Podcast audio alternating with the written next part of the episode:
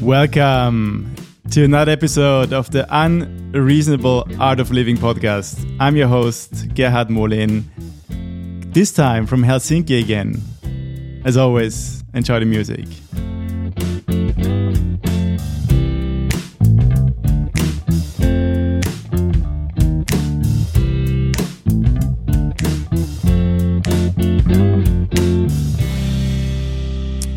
Beautiful intro music by Creamy Business. Um, welcome back to episode number 11. Yes, first of all, first and foremost, most importantly, I hope you're doing fine wherever you are right now. And yeah, you're amazing. so thank you for joining me. What a week, what two weeks. Yeah, back in Helsinki, arrived two, three days ago. No, wait a second, five days ago. so happy to be back. And um, yeah, episode 10 was a big success. It was a beautiful little mi- celebration, and so happy to have had this celebration with Gabriel. Uh, if you haven't listened to it yet, check it out. Beautiful interview. He's currently on tour in um, the whole August shooting his documentary Offshore. Hey everybody, Gerd from the future. I noticed this little mistake. It is not offshore.tour, it is offshoe.tour or the website off-shoe.com. I will repeat this mistake in a few seconds again, but just replace it with offshoe.tour. That's the Instagram, correct Instagram handle. All right, everybody. Um, thank you for listening so far and enjoy the rest of the episode. And yeah, they walk barefoot from the Alps to the sea. Amazing. And you can follow their actually activities on Instagram. You just have to go to offshore.tour. You can find them there. And actually, Gabriel sent me a message, video, audio message a few days ago, thanking me uh, for the episode. And it was so heartwarming um, because he said, like, you know, the people reached out to him and you know encouraged him and gave him gave him some gave him so much positive feedback, especially also from people he have he hasn't heard from in a while. And I told him, um, you know, I'm actually thankful for him joining me and that I was able to interview him. Because you know it actually it takes so much courage to allow the, the outer world or like you know to share one's inner world your one's raw thoughts and emotions with the wider world so he has my deepest respect and um, i just applaud him and yeah i can't wait to see what amazing stuff he will continue be doing and for this world and for the people. Yeah, so if you haven't, check it out. And actually, now that we have 11 episodes, including this one, I would like to hear from you, my dear listeners. What has been your favorite episode so far and why? You can send it to me on Instagram at avocado human, human written with H O O M A N, or send me an email to howtounreasonable at substack.com. Yeah, so tell me, what's your what was your favorite episode so far and why? And I also received, continued received, uh, yeah, it's, it's like no week where I don't receive humbling and heartwarming feedback. So thank you so, so much. Um, you are amazing. Without you, my dear listeners, this podcast would be only, you know, 10%. and uh, yeah, thank you for all the ratings, for sharing it. And if you want to continue supporting the podcast, I would be amazing to if you could give it a five star rating on Spotify, on Apple Podcasts, so more so more people can actually uh, see it, and it would be it would be shared automatically by the, by the algorithms. And yeah, thank you. I'm just speechless, to be honest. Really speechless. Thank you so much. And I actually realized I forgot to share my Lumii check-ins the last three episodes. But there was a reason. Actually, two for two episodes there was a reason. One episode I just forgot. But the two i guess episodes, um, I had to record them in the same week, and because I do my Lumii check-in once a week, so it would have been quite, uh, yeah, not as authentic because I would have to share the same things twice, or would have to do two Lumii, che- three Lumii check-ins in one week, and it just didn't feel natural to me. Um, yeah, because for me, I just do it once a week, and that's enough. And in episode nine, I, I simply forgot, so I apologize. and this week's uh, check-in um, so I mean, I did it. I still I did it every Sunday, but I just forgot to share. But this week's check-in, my Lumii score is three point eight seven. It's actually higher than last week's score, which was a three point five five, and I can talk much more about it in a few weeks, much more openly. Um, for the reasons why I can't talk as openly, uh, you will see in a few weeks. There will be quite a big announcement. And this week's high was definitely friends, and you will see it reflecting my green lights I wrote down. I was a five, and there were lots of other fives actually. But my lowest point was career this week. It was a two, could have been better. It was my first full week back in action. Um, there was a lot to do, and especially after com- coming back from a leave from holiday, it's always like it takes it's quite a lot if there's like uh, you come back and uh, you have to take in all the stuff you have missed and then there's deadlines and um, you know things you have to deliver. That's okay you know like I, I love the work itself but i think what really hit me hard was like this there's so much positives to remote work. But the big negative and we really has been affecting me quite a bit the last weeks and i realized actually it's a big thing for me is not being able to when you're struggling with something have this sense of okay i can reach out to someone and we can just really brainstorm and there's like someone you know think as a team and solve problems collaboratively that's how i operate i, I love to f- work on problems in a collaborative uh, sense and you know work as a team and you know like when when you have the, the people you work with in a different time zone, which is like eight hours apart. You have during the day maybe two hours max where you can catch up and have meetings and brainstorm a bit. And this week was heavy because there was a lot of things to do and everyone was very busy. And I felt very alone, lonely during the day because there was a big problem. I was bashing my head against the wall, and it was like, you know, I, there was just no one available to ask to. And it was like I had to wait for the next day, and uh, you kind of like end the day in high anxiety and then you don't sleep well and then you have the next day where you have a few minutes and of course you have to be cautious about everyone's time because it's their end of the day so they're tired as well. And yeah just showed me like what i've what i really appreciate in in work to be honest like having like uh, this sense of okay i'm in a team and we can work things through together.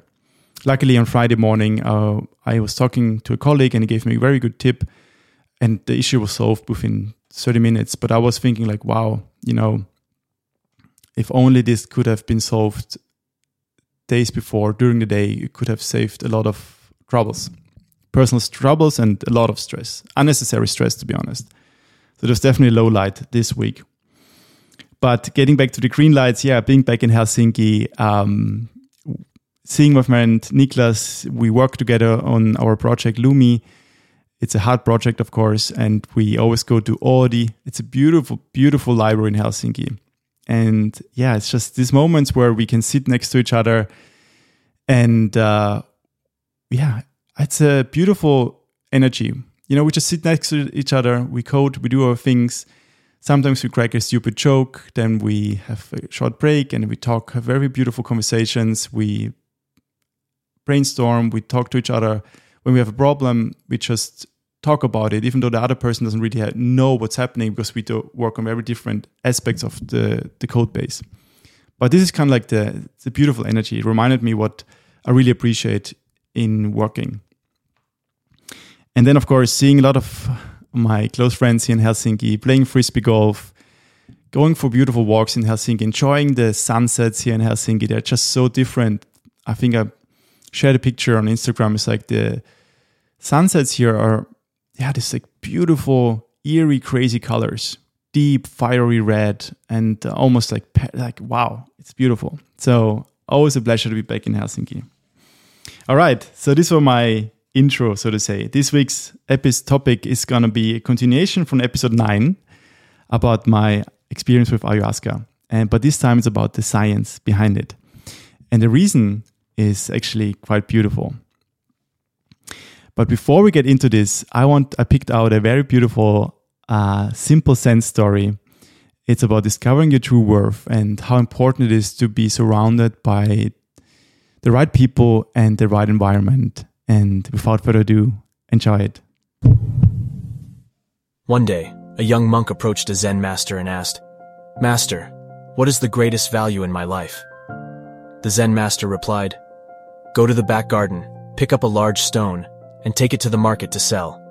If someone asks for the price, don't speak, just show two fingers. If they bargain with you, don't sell it, bring it back, and I'll tell you the greatest value in your life. The next morning, the young monk took the stone to the market. A housewife came by and asked, How much is the stone? The monk showed two fingers, and the housewife said, Two dollars? The monk shook his head, and the housewife said, Twenty dollars? All right, I'll use it to press pickled vegetables. The young monk thought, Someone is willing to pay $20 for a worthless stone. There are so many stones in our mountain. The young monk didn't sell the stone, and happily went back to the master. Master, a housewife was willing to pay $20 for my stone. Can you tell me the greatest value in my life now? The Zen master said, Take the stone to the museum tomorrow. If someone asks the price, show two fingers again. If they bargain, don't sell it, bring it back, and we'll talk. The next morning at the museum, a crowd gathered, wondering about the stone's value. One person offered $2,000 for the stone, saying they would use it to carve a statue. The young monk was astonished but followed the master's instruction to bring the stone back. Master, someone offered $2,000 for the stone today. Can you tell me the greatest value in my life now? The Zen master laughed and said, Take the stone to an antique shop tomorrow, and if someone bargains, bring it back. I'll tell you your life's greatest value. The next day, at the antique shop, people were curious about the stone. One person offered $20,000. The monk was shocked, and the person increased the offer to $200,000. The young monk took the stone back to the master, excited about their potential fortune. Master, today someone offered $200,000 for our stone. Can you tell me the greatest value in my life now? The Zen master lovingly said, My child, your life's value is like this stone. If you place yourself in a vegetable market, you're worth $20. If you place yourself in a museum, you're worth $2,000. If you place yourself in an antique shop, you're worth $200,000. Different platforms and positions bring different values to your life. Life is full of possibilities, and we all have the power to shape our own journey. Like the young monk and his stone, we must remember that our worth is not set in stone, but can change depending on where we stand and the choices we make. Sometimes, we get stuck in places that don't truly value our potential. It's important to step back and ask ourselves if we are in the right place, surrounded by the right people. Are we allowing ourselves to shine, or are we hidden in the shadows of self doubt and fear? We each hold a unique gift, a talent or a passion that deserves to be nurtured and shared with the world. But to truly find our worth, we must first believe in ourselves. We can't expect others to see our value if we don't recognize it in our own hearts. So, take a moment to reflect on your life. Where are you now, and where do you want to be? Are you taking steps towards your dreams, or are you holding back due to fear or uncertainty? Remember, it's never too late to make a change and pursue your true calling. For when you believe in your own worth and follow your heart, the world becomes a canvas for your dreams. Your life is a precious gift, and your worth is not determined by others, but by your own actions and the choices you make. Choose wisely, believe in yourself, and your life will become a beautiful masterpiece. This is Take the Wow, amazing. Um, I will share the full video in the show notes. It's by Take the Leap Motivation. Uh, they have beautiful Zen stories. And yeah, for me, why I found this so interesting, I had to reflect on I had to reflect on the last 12 years. And I think, for example, if I hadn't experienced Finland, for example, I would have never discovered the side of entrepreneurship within me. I would have never ex- discovered uh, the side of a software engineer within me, and even podcaster most likely, because I actually started podcasting when I was in Helsinki. And it really, for me, there's so much truth in where you are, especially where you are. I mean, with whom you are, it's also very important. Like, what I think it's not so much about like that you like need to pick, hey, you know, these people are good or bad. No, it's not about that. It's about like what's environments and what people allow you to really express yourself without being judged and to really allow yourself and give you the freedom to look into who you really are and find out what's your gift and passion and, and talent. I think this is what uh, I find it so inspiring. And I think, yeah, we'll definitely talk about my experience in Finland. There's like so much that I, for me, Finland was actually a very spiritual journey without being part of any spiritual community. It's just the country itself and the people I've met and the things I've experienced. I'll, yeah, definitely talk more about it. And um, this is a perfect segue for there's going to be a very how to say big announcement on September 12th. I made some big decisions in the last week, one and a half weeks, and I want to share with them, you with them on September 12th. And for me, it's something to continue assessing if I'm on my heart path, so to say, and how Lumii again has showed me, helped me to really reflect and kept on showing me, okay, maybe there's something I need to look into. And am I acting based on fear or what I'm afraid of? And yeah, it's going to be some hmm, big decision and and embracing the jump into the deep water of uncertainty. And I'm, I'm very excited, to be honest. And I thought about something funny this time. oh, I'm not sure it's funny, but I'm quite excited childlike excitement. So, if you can guess, or the best guess um, from you, so I will announce my some big decisions or changes for autumn winter onwards on September 12th. And if you can guess what Lumii category it affects, and if you can also guess why and what's next, then the best guess will win one of the two books either Ikigai Simple Secrets to a Long and Happy Life or the book The Courage to be Disliked. Or if there are two amazing guess, guess, guesses, yeah, guesses, then of course I will give away both books. So send me your guess on uh, Instagram at avocado human or send me an email to howtounreasonable at substack.com. There's one thing though, very close friends of mine know it already. I need to exclude them from this um, prize.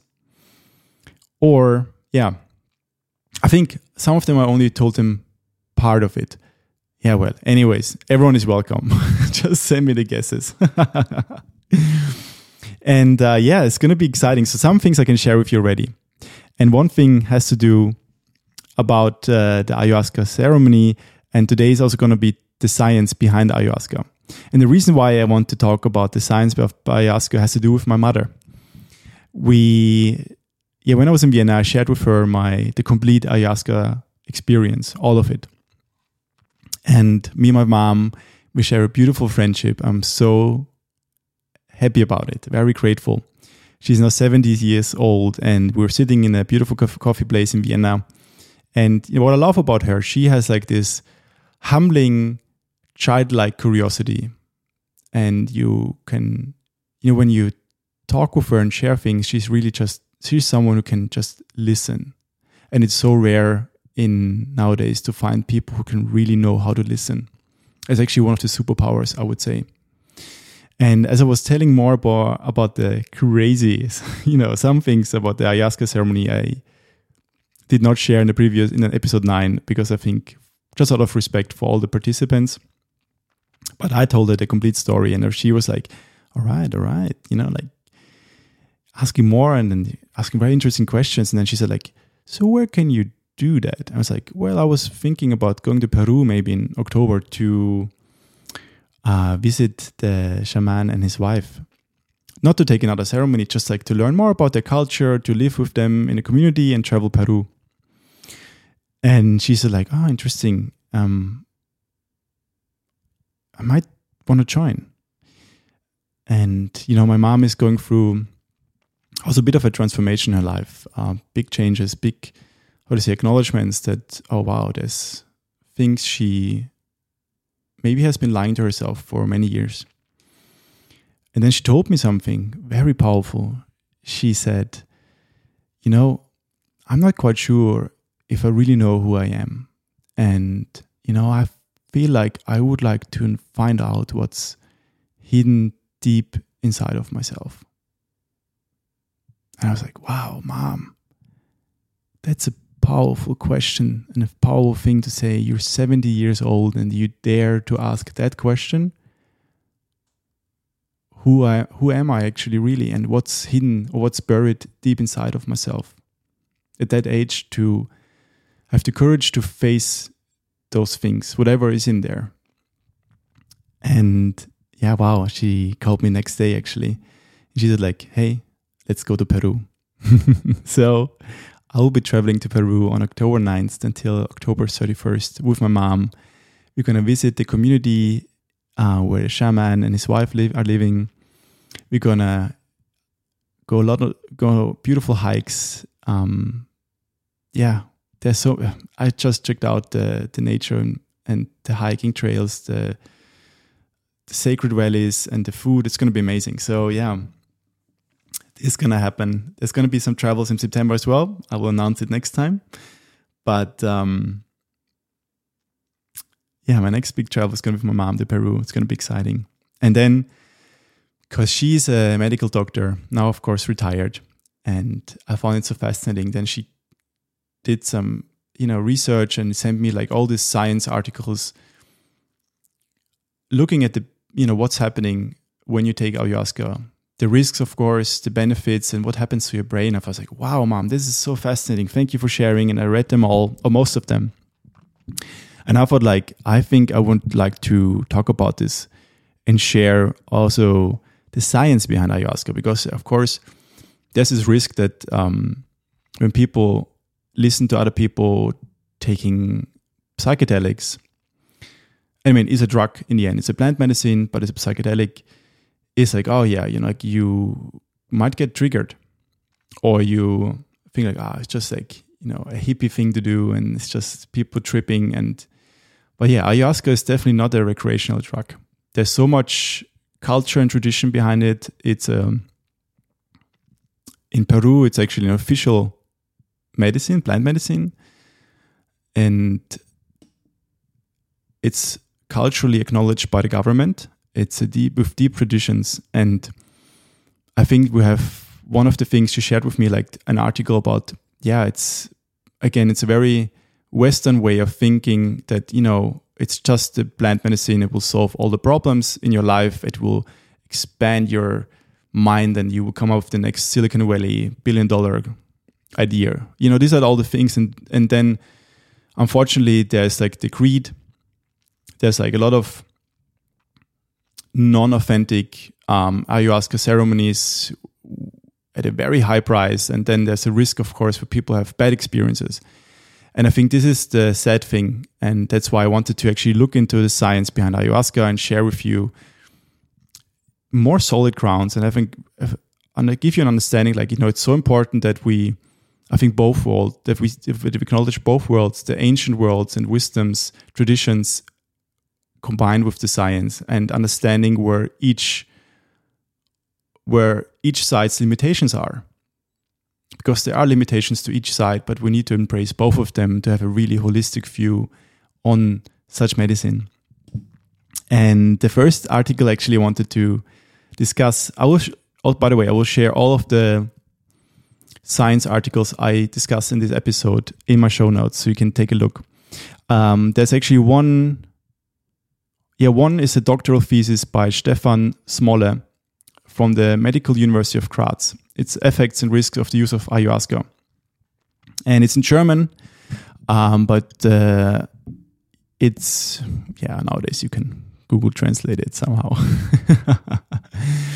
And he looked actually, yeah, the effects and the risks. And I think the effects we don't have to look into that much. I think I, yeah, I think it's quite obvious.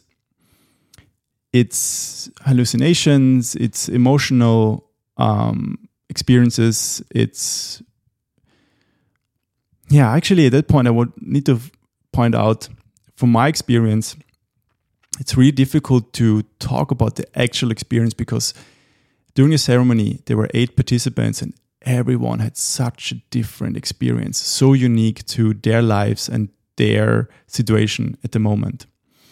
But when they, what um, Stefan Smolle also looked into the risks of use of uh, ayahuasca, and he looked into he did a literary review, literature review, and um, for example, like when we talk about is ayahuasca the the potential to be addictive, and there's a wide, widely common understanding that ayahuasca is no threat to be an addictive sub- substance. Actually, quite the contrary. It's like because it doesn't really um, trigger the the pleasure the pleasure center of our brain.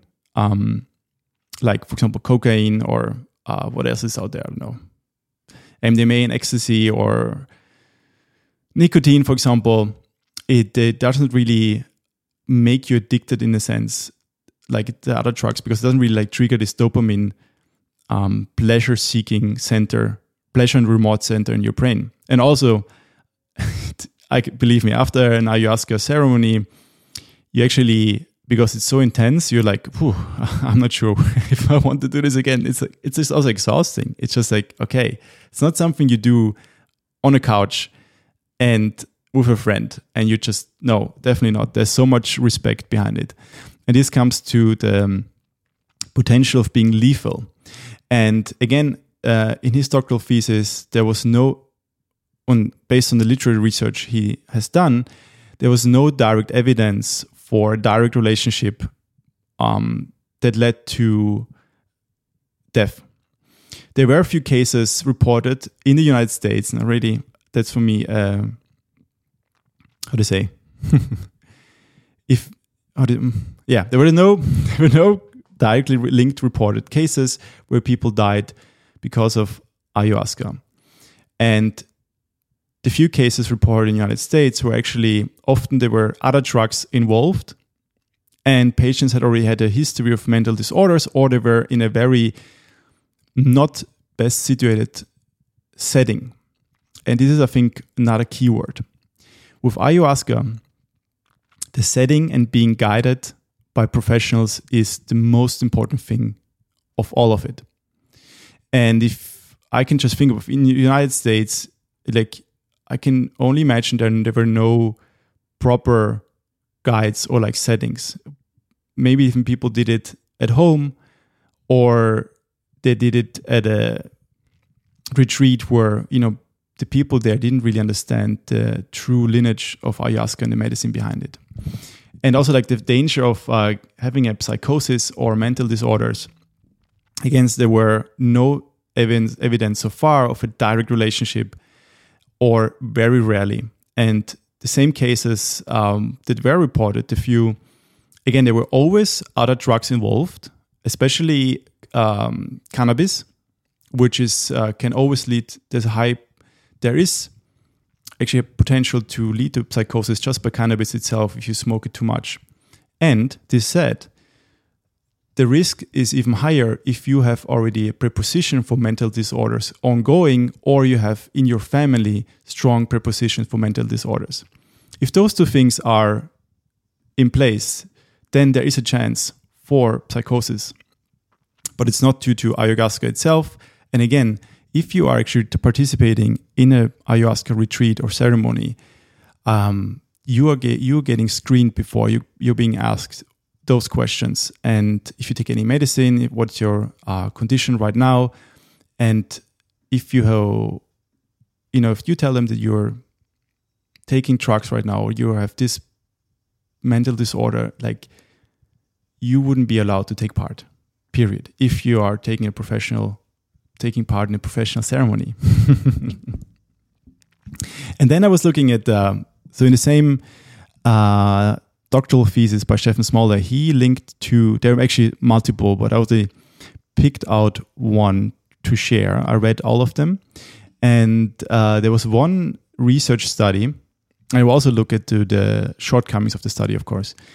There was one short, uh, interesting um, research paper called Antidepressant, Antidepressant Effects of a Single Dose Ayahuasca in Patients with Recurrent Depression.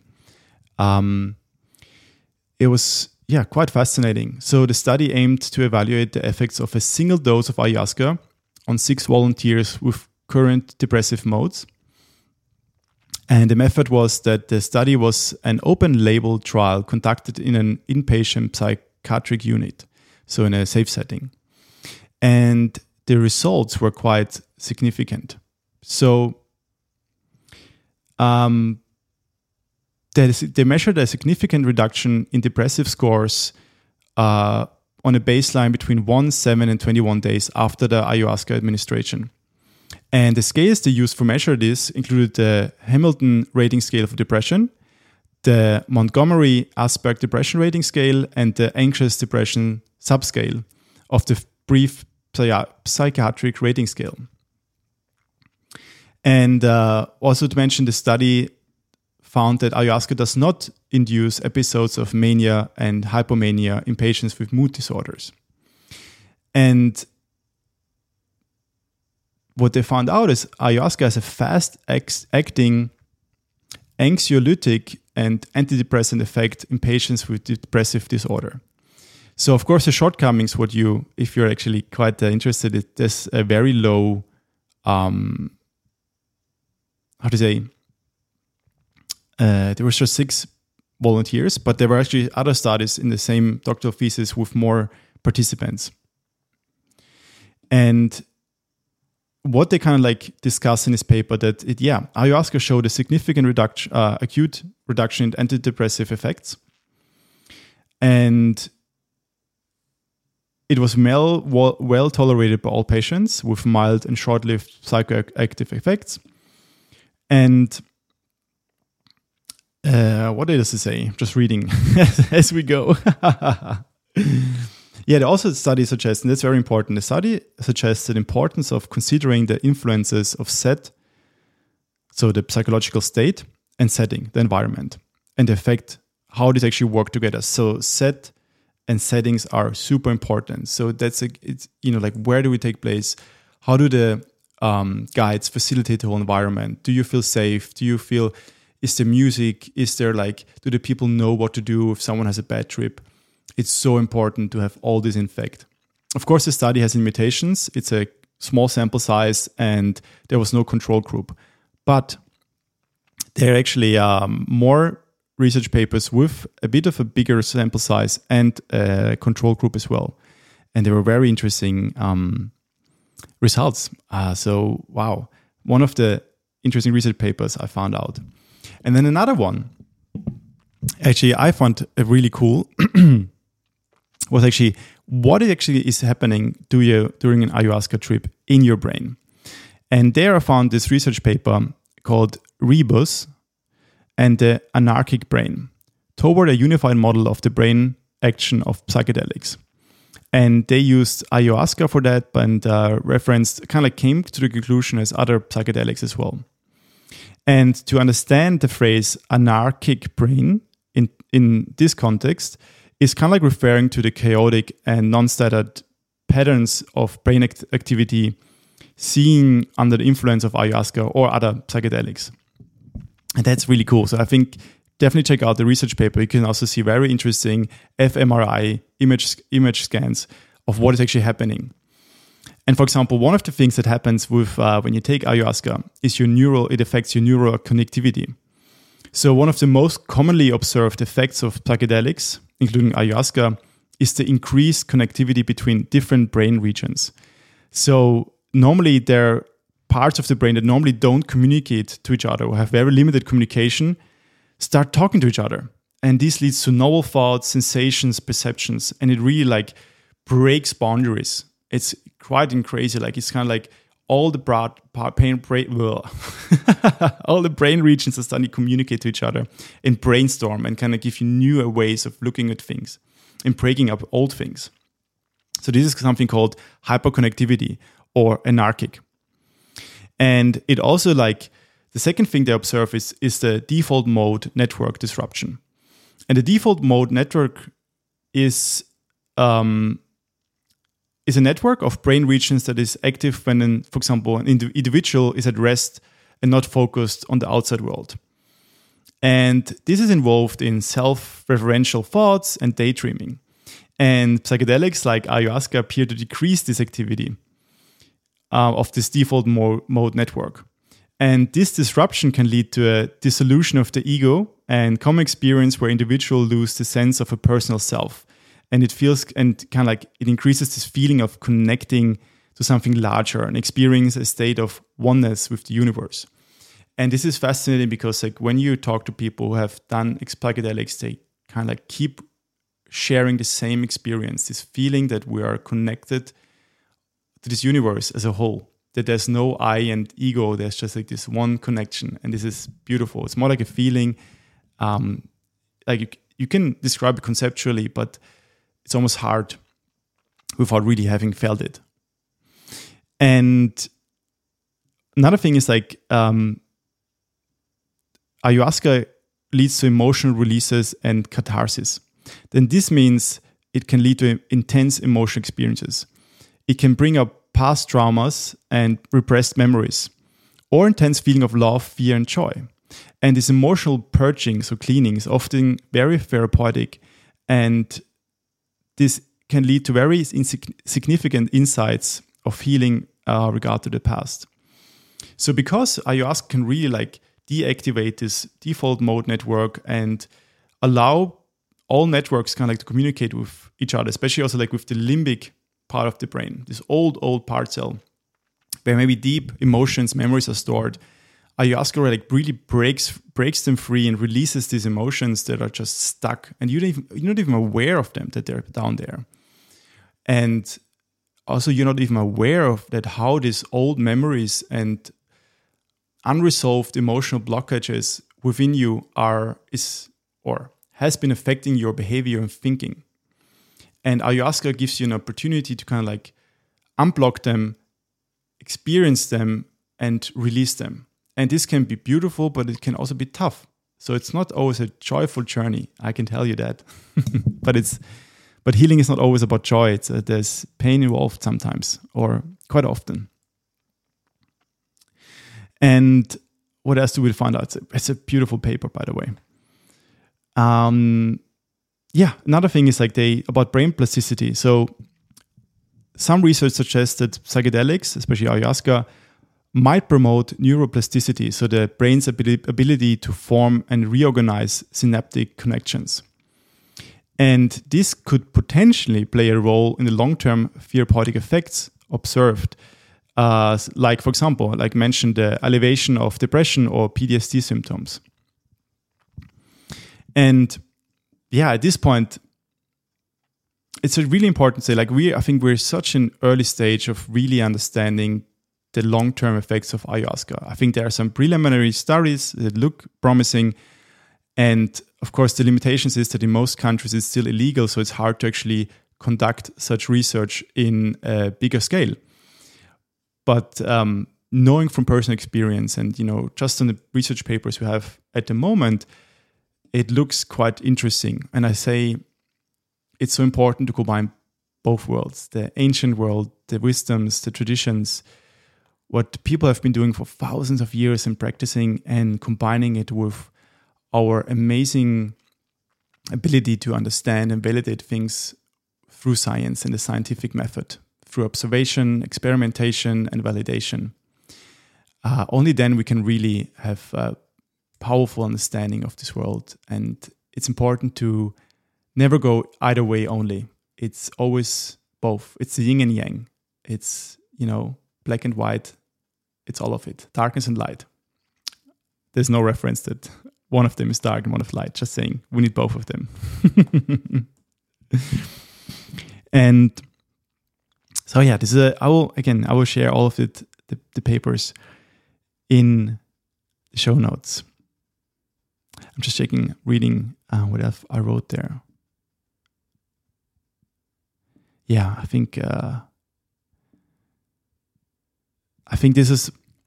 There was one article my mom also shared with me behind the risk, and there was one personal experience where a woman didn't. Yeah, she had a bad experience where she was part of, took part in a retreat, and of course, uh, vomiting is part of an ayahuasca experience. And she didn't feel comfortable. She didn't have she didn't have to puke, and she left kind of like the place where they were the ceremony took place and went back to her room alone. And when I read that, I was like, wow, okay, this is a clear sign that she was not part, she didn't take part in a ceremony with professionals because in our ceremony, our guides, our shaman and his wife, they set very clear rules what to expect and what we can do and should not do. And one of the things they clearly said, like we should, we had, of course, we had to, when we have to go to the toilet, we have to go, we can go out and go to the toilet in the woods, but we have to come back because only they can only really help us and guide us through this journey when they can see us and know what we're doing. Because if we are out there alone, like they can't help us.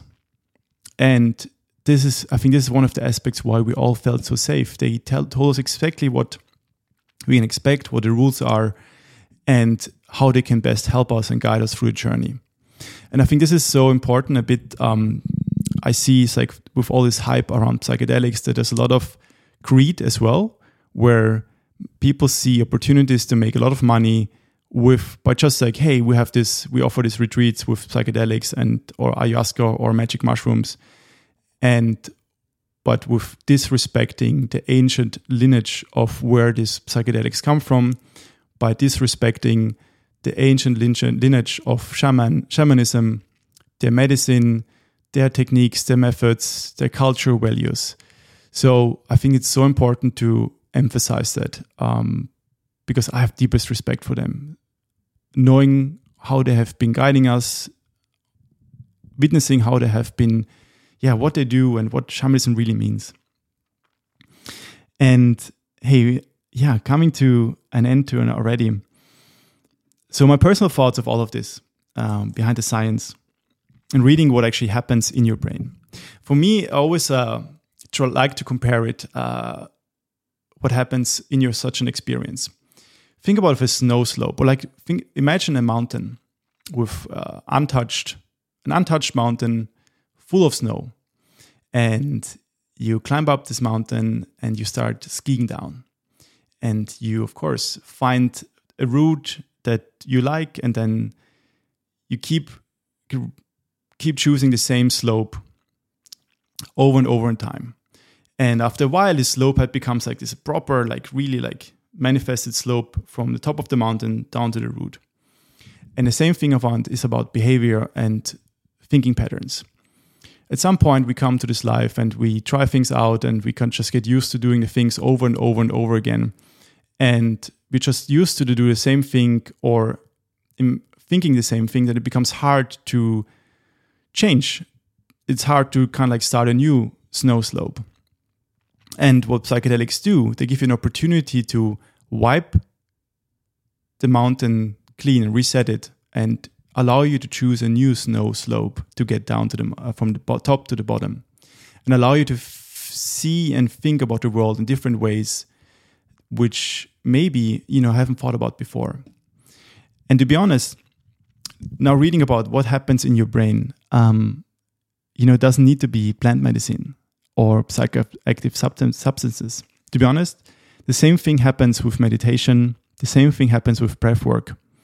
You can reach similar effects in terms of activating the chaotic system or deactivating the default mode network, uh, default mode network in your brain.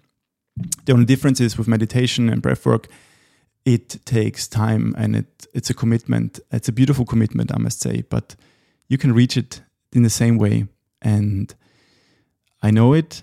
Um, I've been meditating for many, many years, and I know there's so much more to learn and about myself. But it's a commitment I really enjoy doing. So yes, those plant medicines are powerful. They really give you a sledgehammer, so to say, to release deep internal trauma and to help you grow and heal and think about the world in a different world. But it's not a must. I can tell you that. There are many ways to reach the same effect without plant medicine. And I think it's very important to say and highlight it's not something like, oh, it's the ultimate thing to do and it will change your world, the life for the better. No, it's not like that. Because in the end of the day, it's all about you. It's all about you that drives change, that decides to change. And that's what also told they told us in this in the ceremony. You know, the ceremony is just 30%. The real transformation is happens in your real life. It's the 70%. And I think I mentioned in episode nine, that's the ceremony of life. And looking at the past weeks, I can so underline that. It's very difficult and dangerous to kind of like get stuck with this ceremony experience and just like always keep going back there. Um, because, yeah, it's just one part. You have to now make decisions in your life. You have to make tough decisions in your life. You have to transform in your life. And that's a, it's not just a weekend, it takes months, maybe years. And it takes energy and your full willpower to change if you really want to, because everyone can change. Wow. Um, we're coming to an end um, of episode 11. I hope you enjoyed it. It's going to be my last part about the ayahuasca ceremony. I'm going to finish it here and leave it with that. It was a beautiful experience. Maybe we'll mention it and um, but it was important for me to also look at the science behind it and not just yeah leave it at as a like a maybe perceived as like this hippie ceremony where you take plant medicine. No, it's there's more to it, and the science. There's actually researchers looking at it as well. It's something to take very seriously, and it's not a fun drug. It's not something you just do at home on the couch. And it also like for me, actually, the most important thing is to really have a respect for this culture and tradition in Peru. Really, that's I think that's the most. You know, I would feel so sad if people have bad experiences because they joined a retreat or ceremony which was conducted by people who were not from this tradition tradition and from not from the lineage. Yes. Yeah uh, all right. This was it episode 11 i hope you enjoyed it. And as said there's going to be a big announcement on september 12th and i invite you to take part in a little game so to say if you can guess what lumii category it affects. And if you can also guess what will change, why, or like what I will do next, um, the best guess or the funniest guess, guess will win a book. One of the books, either Ikigai Simple Secrets to Long and Happy Life, or the book The Courage to Be Disliked. You will get a hard copy or a Kindle edition or ebook edition. And without, yeah, this is it. I hope you enjoyed the episode and I hope to see, hear you oh, I hope you tune in next week again for more. Have a wonderful day wherever you are right now. Thank you so much for listening. You're amazing.